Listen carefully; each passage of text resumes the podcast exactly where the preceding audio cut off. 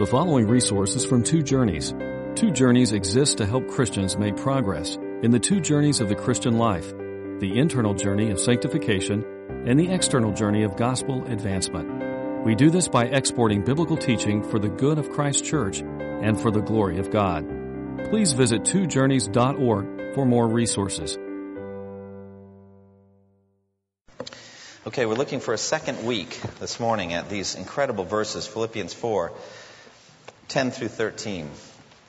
I love history. I love to study history, and uh, I, I, like to take a, a you were there approach to history. To imagine what it would have been like if I had been there at this or that point in history. And one date in particular intrigues me, April 22nd, 1889, because that was the day of the Oklahoma land rush. Nearly two million acres of land had uh, been recently made available for settlement. And so all of these folks were there wait, waiting to settle that land. Of course, within such a large tract, there were some parcels that would be better than others. Everybody knew that. And there was going to be a race uh, noon that day, and you would get to certain marked out spots, and you would claim them as your own, and they would be your homestead. That's where you would end up. But as people lined up there that day at noon, on April 22nd, 1889, they didn't know that most of the best tracks had already been taken because there were some Sooners that went out the night before and grabbed those plots and set up shop there. And so as they'd come over a hill or come to a little valley with a river or something, there was already a homesteader there. Boy, were they fast, they were thinking. And there was, I'm sure, a great deal of discontent over the plots of land, the tracks, and how they went out. Now, in the scripture, the promised land was given out in a more God honoring way. They cast lots for it. In the book of Joshua, the stories are told and, and how the, the promised land was divvied up and a lot was cast, and that was your allotment. That would be your inheritance in the promised land. And so the second half of the book of Joshua is just a series of the providential casting of lots as each tribe would get a certain portion and then it would be subdivided among clans and families.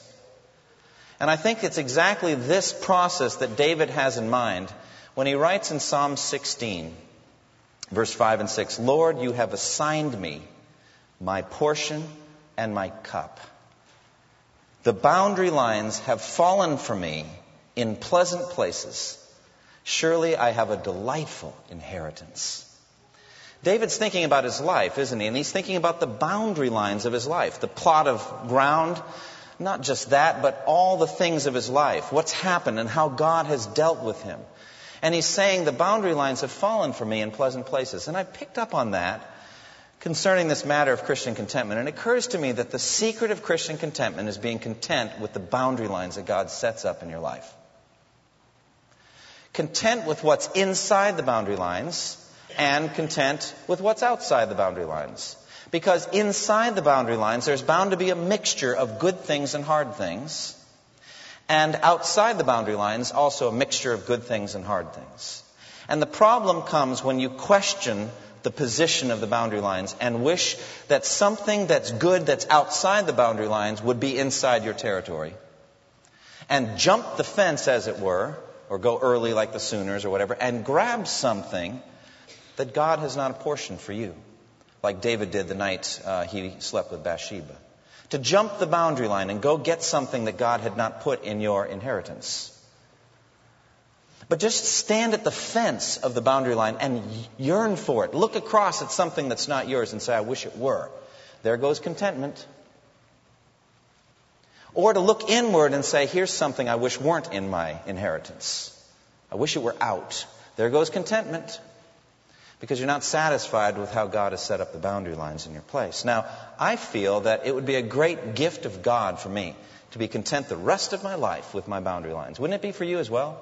To be satisfied with what God has apportioned for us here in this world. To say with David, the boundary lines have fallen for me in pleasant places. I have a delightful inheritance. I'm satisfied with what you've given me. That's my goal this morning. And if you come along for the ride, that's great too. But this is what I want for myself. I would like to learn the secret of being content in any and every situation. Whether well fed or hungry, living in plenty or in want, I would like to be able to do all things according to the strength that Christ gives me. Wouldn't you? That's something I want for myself. Now, we talked about this last week. And just by way of review, I just went through Paul's credentials to be able to talk to us about this. Paul, a man who had seen great suffering in his life, a man who had seen great persecution and great opposition, and who could speak to us, I think, concerning this matter. He was able to be content having spent a day and a night in the open sea, or having been flogged uh, with 39 lashes five times, or beaten with rods three times, or, or shipwrecked three times, or any of the other things he lists there in 2 Corinthians, then I think he has the right to talk to us. He's an expert in this matter. And he and Silas dis- displayed it, put it on display when they sang in prison. After having been humiliated and beaten, they spent the night singing praises to God. And I think, that's not me. I would love to do that to learn to sing praises to God while sitting in a prison like that. That's something that I want. And so I think Paul has the credentials to speak of that. I talked about the immediate context. Paul is writing to the Philippians the whole letter on the occasion of having received some money Epaphroditus brought. They, Epaphroditus brought the money that the Philippians had, had sacrificially given, and Paul is, is encouraged about that and he wants to write to thank them. But being a pastor, he's not just writing, thank you for the money, praise God for your faithfulness and all that. No, he's going deeper. And so we have three marvelous chapters of theology, and then another half a chapter before we get finally to his point in writing, the immediate point anyway. He just wants to say thank you for the money. And so it's a glorious thank you letter, and it's a challenge to me because I'd like to do something like this. Of course, I'm not an apostle of the Lord and Savior Jesus Christ. But he wanted to write and to lift their eyes up off their immediate circumstances, to instruct them and teach them. And his perspective on the money that they sent is so different from what ours would have been. He's saying, I'm happy about the money, but not the way you might imagine. I'm happy about the money because it means that Christ is working in your life and things are going well for you spiritually. And I can say that because I'm confident that God will meet my needs. I'm confident and I'm not concerned about myself. I'm not saying this because I'm in need or in want, which I am, but that's not why I'm writing it. For I've learned the secret of being content in any and every situation, whether well fed or hungry, living in plenty or in want. I can do everything through Him who gives me strength. The focus and the foundation of this unshakable joy, this unshakable contentment which seems to be impervious to circumstances, is Paul's spiritual mindset. He's thinking about things spiritually. He's set his heart on things above, not on earthly things, like he wrote in Colossians. He's focused on heavenly things, not on earthly things, so he can do that. And last week we also talked about a marvelous work by a Puritan writer named Jeremiah Burroughs, The Rare Jewel of Christian Contentment. Now, we are starting kind of to branch out in our ministry, and we want to make books available to you. And I had ordered these, and they're not here yet. But if you want us to order a copy of this for you, just go to the tape table after the service. We also got another book called The, the Art of Divine Contentment by Thomas Watson, and it's every bit as good and simpler to read. We've got 10 of those there, which will sell at cost. We want to get these materials into your hands. But in this book, The Rare Jewel of Christian Contentment by Burroughs, he has a central doctrine. It's printed there in your bulletin. To be well skilled in the mystery of Christian contentment is the duty, glory, and excellence of a Christian. Now, what I said was, in an initial observation, Christian contentment is possible, but not guaranteed. It is not guaranteed in, in that Paul says it's a secret to be learned and he didn't always know it. But it is possible in that he says he has learned the secret of being content. I know that it's possible to go through many days as a Christian without knowing any contentment. I think we can even be fruitful for his kingdom. But we cannot maximally glorify him or be maximally fruitful if we don't learn the secret. And I ask again, do you think the Philippian jailer and his family would have been converted that night if it had been you in that jail cell instead of Paul? I wonder. Because I think his contentment and his spirit filled joy and his ability to sing and praise God was of the essence of his ministry to that Philippian jailer that night. And so I would urge us all to learn the secret of contentment so we can be more fruitful for Christ. Christian contentment is possible but not guaranteed. And then we gave a definition. I think that's what's printed in your bulletin.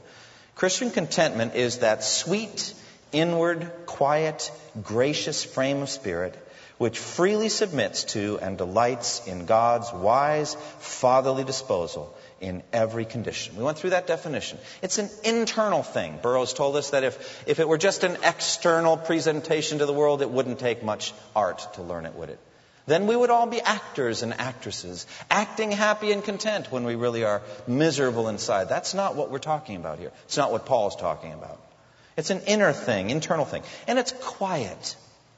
That means it's submitted, I think, more than anything. Submitted and yielded. It's, it's opposed to murmuring and complaining and moaning and groaning like we do, griping. Some might call it venting. Do you ever vent? You know? You don't have to admit it this morning. This would not be a good morning to admit it, okay? But it's a sin to be complaining against God, to say, I'm not satisfied with what God's doing in my life right now. And though we can recover as Christians, and have to, sadly, frequently, recover from that kind of complaining and venting, yet it is sin. For God said, do everything without complaining or arguing. So it's a quiet thing. It's opposed to murmuring. It's opposed to rising against God in rebellion, saying, Why are you doing this to me? It's a frame of spirit. It's a soul business, said Jeremiah Burroughs, a soul business. And it's lasting, it's abiding, and it's gracious. It's an act of God's grace. It's nothing you can drum up in yourself. Frankly, reading the books by the Puritans or even memorizing Philippians 4 10 through 13, these things will not guarantee that they will come to you. This is an act of God in your soul. Thomas Watson said it's like a, an offshoot from the branch of heaven implanted in your soul. It's something only God can do. Which brings us to a query then. Why should we study it? Why preach two sermons on it? What's our role in this if it's something only God can do? Well, I think there are many things like that in the Christian life. Only God could make Nicodemus born again, but Jesus told him about it. You must be born again. It's a mystery, isn't it? And therefore, I think the issue is it creates a hungering and a thirsting, and then God meets it. He satisfies it. So we begin to yearn for this kind of Christian contentment, and then little by little, He teaches us the secret of Christian contentment. It's a, it's a gracious work of God in the soul that results in ultimately that we are gladly submitting to God's disposal. We're not grumbling, we're not complaining, we're not murmuring. We are happy to see what God is doing. And why? Because He's a king, He's a father, He is loving, and we trust Him. And we're glad to bow our knee to Him. So that's review from last week. I want to begin this week's observations by saying that, first of all, there are two different skills to be learned here. Look again with me at the verses. He says in verse 11, I'm not saying this because I'm in need, for I have learned to be content whatever the circumstances. And then he says in verse 12, I know what it is to be in need on the one hand, and I know what it is to have plenty. I have learned the secret of being content in any and every situation, whether well fed on the one hand or hungry on the other. I can do everything through Christ who gives me strength. So I think that there are two different skills to be learned here. How to be abased and how to abound. How to fast and how to feast, how to do both in the Christian life. That's what is in Paul's mind here. I can do either one, actually. Let's take the first one. To be godly while in need is a great spiritual skill to be learned, isn't it? Our natural tendency when we're going through suffering, going through struggle, going through persecution, opposition, going through medical problems, financial difficulties, is to complain. It's not to be content or joyful. The world is full of needy people. And at some point in our lives, we're going to play that role. We're going to be needy at some level, maybe frequently through our lives. And therefore, it is a great skill to be learned, to learn how to be content when you're going through a trial. Paul says, I know, to ha- I know what it's like to have nothing to eat and still be content. Wouldn't that be something? To be able to feed spiritually on Christ while having nothing to eat in your stomach. And to be content about that because God has so ordained. Paul says he knows how to be in need and how to be content. The temptation to complain is overwhelming when we go through trials. If you look back at your own history over the last year, at difficult moments in your life, have you displayed this Christian contentment like Paul talks about or not? And if you would say, truthfully, no, this is not my usual way of reacting to trials, then praise God that there's still a work to be done in your soul and that over the next year and two and three, as you consistently make this a matter of prayer, you can see significant growth in your life. How much more content and happy would you be and more fruitful as a result? So that's the one side. I know what it is to be in need and still content. I know, I know how to fast and be content. I know how to be without and be content. What about the other side? You might think it would take no skill at all to be content in good circumstances. But remember how we define contentment. It is a soul business. It's an internal, quiet yieldedness to Christ. It's not just like the pagans do where they're happy when they have a good meal whose God is their stomach, you know, in Philippians 3. That's not the kind of contentment here. And so therefore, I think it is absolutely no guarantee whatsoever if circumstances are good that you are content. No guarantee whatsoever. I found an interesting verse on this in Proverbs 17:1. And there it says, "Better a dry crust with peace than a house full of feasting and strife." That's interesting to me on this topic, isn't it? You can have a whole house full of feasting and still have strife and conflict and discord. You know what that tells me? House full of, of feasting does not necessarily equal Christian contentment. It's still a soul business. It's still something that Christ must work in us. When I was ministering a, a year ago in the Czech Republic, uh, I met a pastor there named Ronnie Stevens, and he had been the pastor of an international church in Germany. He met a woman there, told the story, met a woman there uh, who regularly handled the finances of some of the wealthiest businessmen in Germany. This was when she was a non Christian and she was very ambitious financially herself. That's why she'd gotten into this world of high finance. And frankly, if you didn't make millions or whatever Deutschmarks, or whatever it is they use there, you need not apply to work with her firm. I mean, this was for the wealthiest of the wealthy. And she said what was interesting to her 100% of her clients had significant life problems. I mean, not 90%, not 95, 100% of them had serious problems. Family problems, morale problems, problems with drug abuse and alcohol abuse, other issues. Doesn't that show how having everything you want in positive earthly circumstances does not equal Christian contentment? And frankly, can de- detract from it greatly.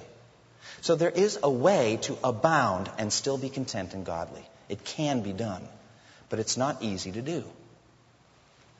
Asceticism, as we said, is not the answer, turning our backs on all pleasure as though pleasure was somehow uh, something to be suspicious of and negative toward.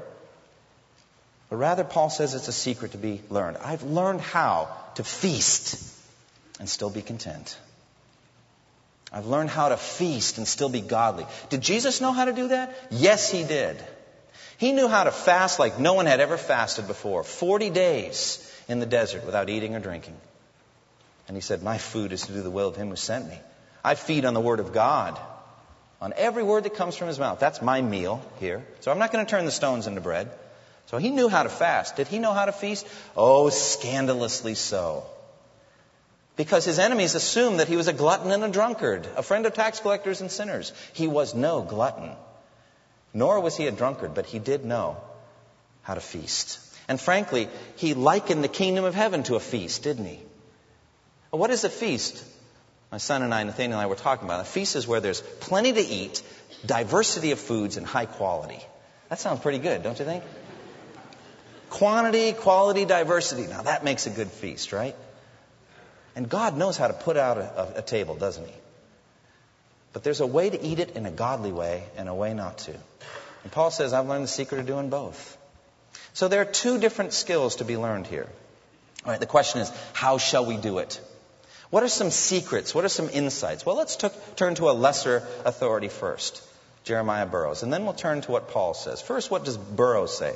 A couple of good insights from Burroughs. First, he says a Christian is somebody who's always satisfied and yet always unsatisfied.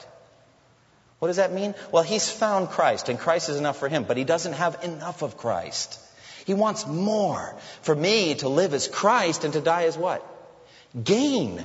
So he wants more. He wants to be in the presence of Christ. He wants to see him face to face. He's hungry and thirsty for Christ. And so Philippians 3, forgetting what lies behind, pressing toward what is ahead. He's straining ahead in the Christian life. Why? Because he wants to know Jesus. He's a focused man. He's a focused, or she's a focused woman. These folks are focused on the person of Christ. They're too busy with that to be concerned about anything else. There's an expulsive greatness to the focus of Christ so that nothing else really matters much. That's a good observation by Burroughs. Secondly, he talks about the principle of subtraction. Remember I told you about the boundary lines being in pleasant places? Well, I think what some people say is, hmm, there's something out there that I want, and I'm going to get it. And then I will be content, right? It's called coveting, by the way. It's, it's against the rules, the Ten Commandments, but it's out there and I want it, and if I can get it, then I will be content. Well, no, you won't. Frankly, if you're not content with what's already inside your boundaries, you won't be content even if that's added. So the world says the key to contentment is accumulation. Two of my favorite words in 1 Kings Solomon accumulated. I mean, that kind of sums it up, doesn't it? Now, there's more in the rest of the verse, but that's him. He's just a, he's an accumulator. He's a collector. Okay? And I think it led his head, heart astray. It wasn't just his, his, his uh, pagan wives, but I think it was his own idolatries that he was going after. No, actually, Burroughs said, I think the key is not so much addition, but the principle of subtraction. Not by adding to what you have, but by subtracting from your desires so that your desires equal God's providence in your life. Chop it down, chop it down like a jungle. Cut down your desires until your desires equal what it is that God has given you. How about this? 1 Timothy 6, 6 through 9. Godliness with contentment is great gain, for we brought nothing into the world and we can take nothing out of it. But if we have food and clothing, we'll be content with that. Isn't that what, what Christ talks about in Matthew 6? Seek first the kingdom of God, and all these things will be added to you. Does that include all the stuff you have in mind that's on your wish list? Probably not. I think it's talking about food and clothing there. Basic necessities. So, Burroughs says it's the principle of subtraction. Subtract your desires until you get to the point where your desires equal God's providence for you. Then he talks very interestingly about the principle of addition. Some people think, non Christians or whatever, think, hmm, I've got this hard thing in my life, this trial, this difficulty. I'll be happy if it can ever get out. It's like a tumor. And if I can get this trial out of my life, whether it's unemployment or, or some kind of family problem or a health issue, if I could get that out of my life, then at last I could be content. That's not what we're talking about here in this text.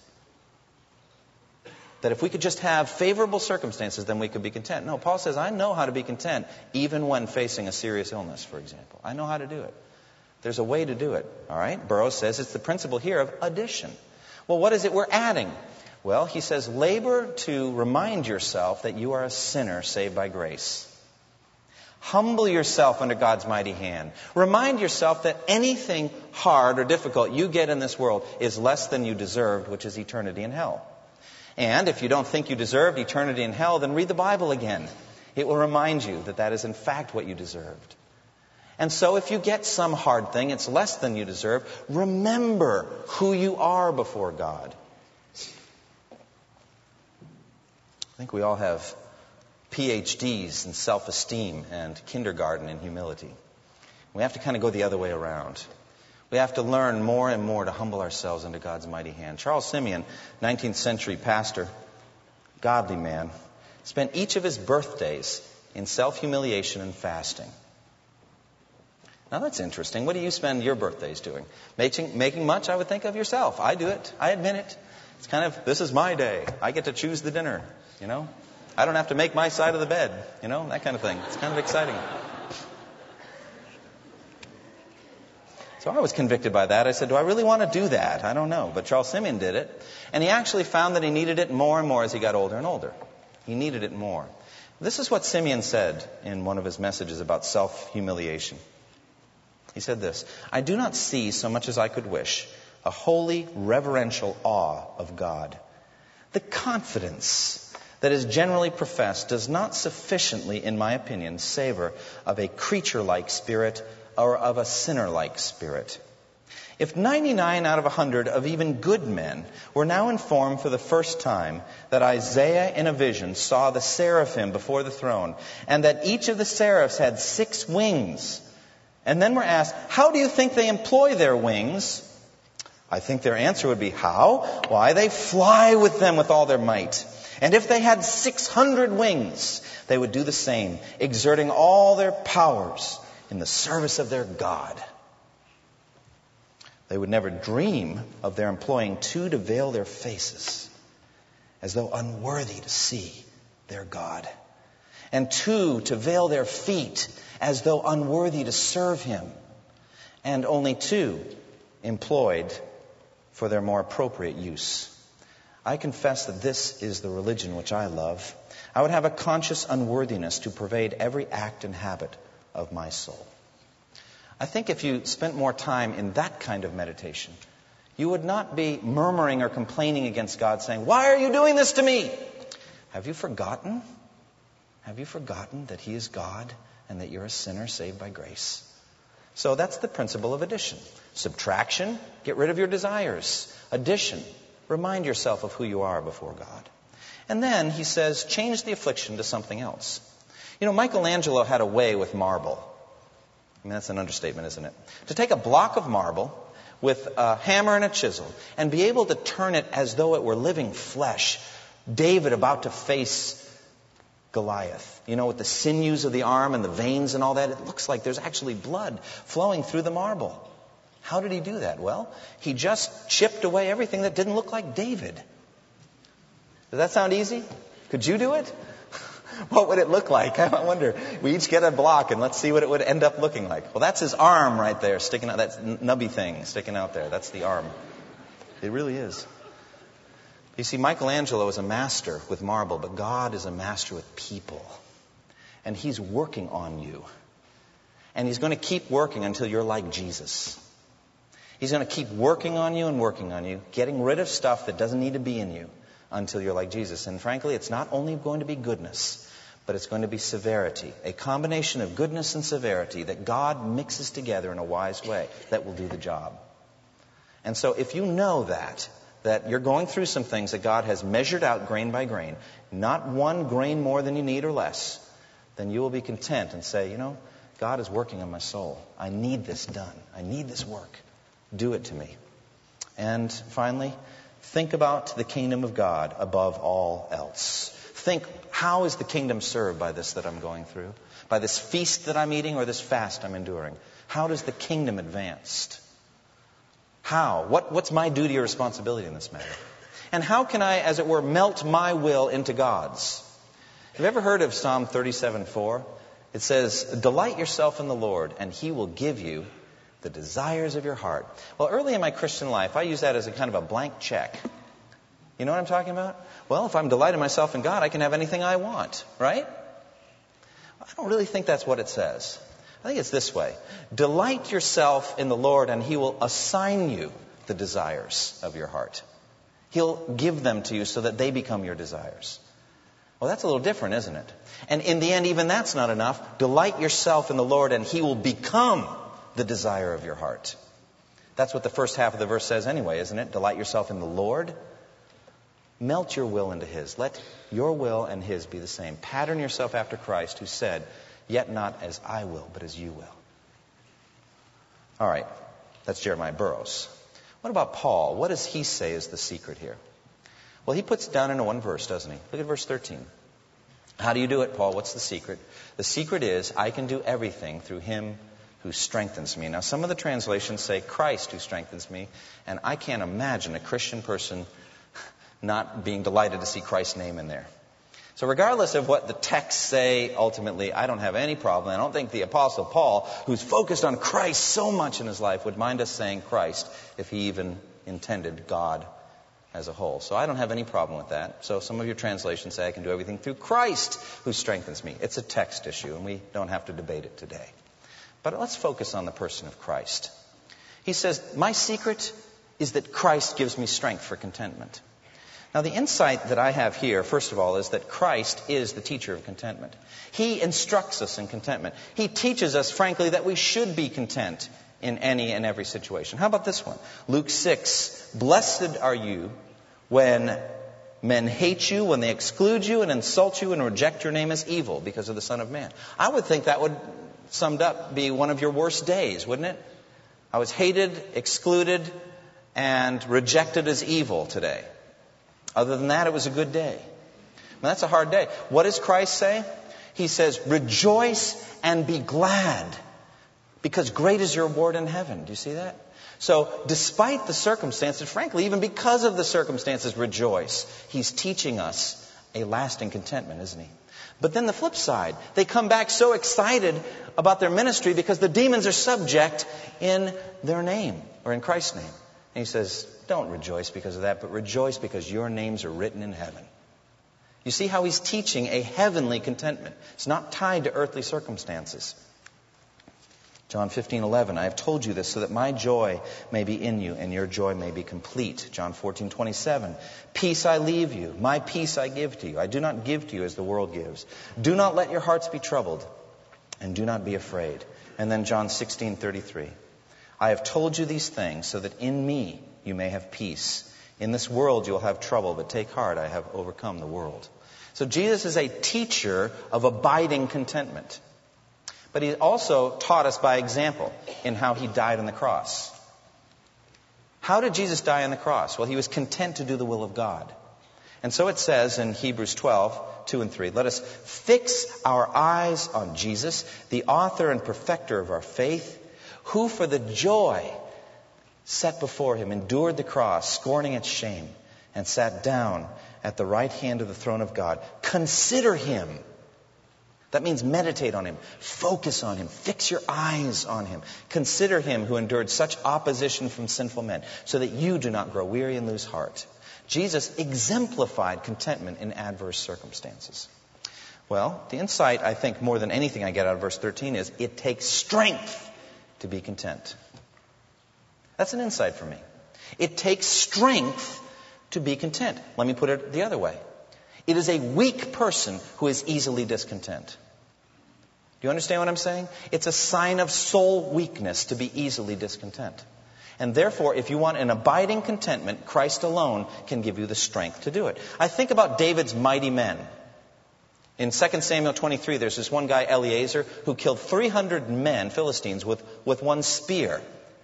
Now, on Wednesday night, I asked the, the Acts class, meditate, how do you kill 300 guys with one spear? Answer, one at a time. Isn't that true? I mean, how else can you do it? I mean, if you throw it, it's gone. I mean, you just killed one guy, but you're in trouble now. So you're holding on to the spear and killing 300. This man, Eleazar, took his stand in a field of barley and would not move. And he just stood there and took him on. And he won the battle. Everybody else had fled from him, but he took his stand. Well, I kind of apply that here. It takes strength to take your stand in your day and say, no matter what comes at me, I'm going to rejoice in Christ today. It, you have to be a warrior for joy. It's not going to come easily. You've got to have strength. Let me give you an example, all right? Maybe this example will help you, maybe it won't. Let's say you wake up one morning, you're contented, filled with the Spirit, you had a good quiet time, praising God as you get in your car and drive. You've got an important meeting at work that morning. Okay, you're driving. Suddenly, as you're driving, you hear a strange, unfamiliar noise coming from under your hood. And as you keep driving, it gets louder and louder. And so you have no choice but to pull over. And you know, you know what that noise is. You're not a trained mechanic, but you know that noise is money. That's what it is. There's no question in your mind. That noise is money. And it's not just a little money, that's big money. All right, it's going to take strength at that moment to continue in a frame of contentment in Christ. It's going to take strength, isn't it? And so, you've learned the secret. You're going to focus on Christ. You're going to focus on His kingdom. You're going to tr- trust in Him. You're going to say, oh, My car is yours, Lord. If you want to take my, uh, your money and use it to fix your car, you can do that. And so you work it through and you're content. But now you need to get your cell phone, that blessed invention, and you need to call your boss and say that you're going to be late to the meeting. And it seems that he's not learned the secret of Christian contentment yet when he hears that you're not going to be there and he chews you out and says that you need to be there anyway and all this kind of thing. You say, I don't see how I can. And all right, you hang up and now you have to take that thing on if you're going to maintain contentment. Right? Then you call AAA, whatever it is, and the tow costs $75. And the repair is going to take three, three times longer and cost twice as much as you thought. And then you call your spouse, and it's maybe not her or his best day. Even though they have learned the secret of Christian contentment, maybe they're not using it at that moment. And so there's a struggle, all right? And so you've got to take your stand in the field just like Eleazar, and that, you've got to overcome that one too. And so it goes. Do you see the strength it takes to be content as a Christian? It's not easy. And frankly, if you don't have this abiding connection to Christ, you will not be content in any and every situation. Jesus said, I am the vine, and you are the branches. If a man remains in me, and I in him, he will bear much fruit. Apart from me, you can do nothing. So if you're in Christ, you will have the strength you need for contentment. I want to finish by contemplating with you the excellence of Christian contentment and the evils of a murmuring spirit, very briefly. The excellence of Christian contentment. Consider with me, please, how excellent is the character of a man or woman who has learned this secret in Christ's school. Consider that this humble, trusting, constantly contented spirit is at the pinnacle of Christian character. By it, we give God his due worship, setting our hearts on him above all other things. And by it, we say, I love you, Lord more than any of the good gifts you give me. If you take them away, I will still love you. I will still trust in you. I will still treasure you. By it, the soul comes nearest to God Himself, who is ever at peace, ever serene, ever in control, never flustered, never anxious, never irritable. Therefore, this is a jewel of Christian character. Consider with me, on the other hand, the evils of a murmuring and complaining spirit. By murmuring, we actually say the exact opposite. We're saying, I love the gifts you give me more than I love you, Lord. I love the money, I love the car, the family, the good weather, the good food, the successful job, the comfortable furniture, the beautiful scenery, the pleasing entertainments, the good health, and many other blessings. I love these things more than I love you, Lord. And if you take them away, I will murmur at you. By murmuring, also, we behave least like Christ, who is content to even take a cup of God's wrath from his hand and drink it to the bottom. So, the beauties, the perfections of Christian contentment and the evils of a murmuring spirit. I want to close with an illustration I heard from John Piper a while ago. John Piper was talking about a man in the early 19th century who was scheduled to receive a huge inheritance. He was on his way into New York City. He was just two miles out of the city. It was a driving rainstorm. When all of a sudden, his carriage wheel broke. And he got out of that thing and looked at it and realized there was no way that he'd be able to make the, the reading of the will in time by the carriage, waiting for the carriage. But it was only a two mile walk, and he would make it by walking. But the whole time he was walking, he was saying, My carriage is broken. My carriage is broken. My, my carriage is broken. My carriage is broken. When he got in there, he stood to inherit enough to buy 10,000 carriages. But he's murmuring and complaining the whole way he goes in to receive his inheritance. And Piper asks, Is that the way you want to go to heaven? Wouldn't it be better to say, Yeah, it's a driving rain, my carriage is broken, but I'm going to get an inheritance? I'm going to set my heart on things above, not on earthly things. I'm going to focus on the fact that Jesus Christ died on the cross for my sins. He shed his blood. And so that means I don't have wrath waiting for me. I have a rich welcome from a heavenly Father. All my sins are forgiven. And I'm adopted into the family of God. And I don't even know what God has planned for me for that wedding banquet, but I'm just glad to be there and to take a place at that wedding banquet. And if my carriage is broken, who cares? Who cares? Except that it puts on display a supernaturally content spirit so that maybe the Philippian jailer can get saved tonight. Thank you for listening to this resource from twojourneys.org. Feel free to use and share this content to spread the knowledge of God and build His kingdom. Only we ask that you do so for non-commercial purposes and in accordance with the copyright policy found at twojourneys.org. Two Journeys exists to help Christians make progress in the two journeys of the Christian life the internal journey of sanctification, and the external journey of gospel advancement. We do this by exporting biblical teaching for the good of Christ's church and for the glory of God.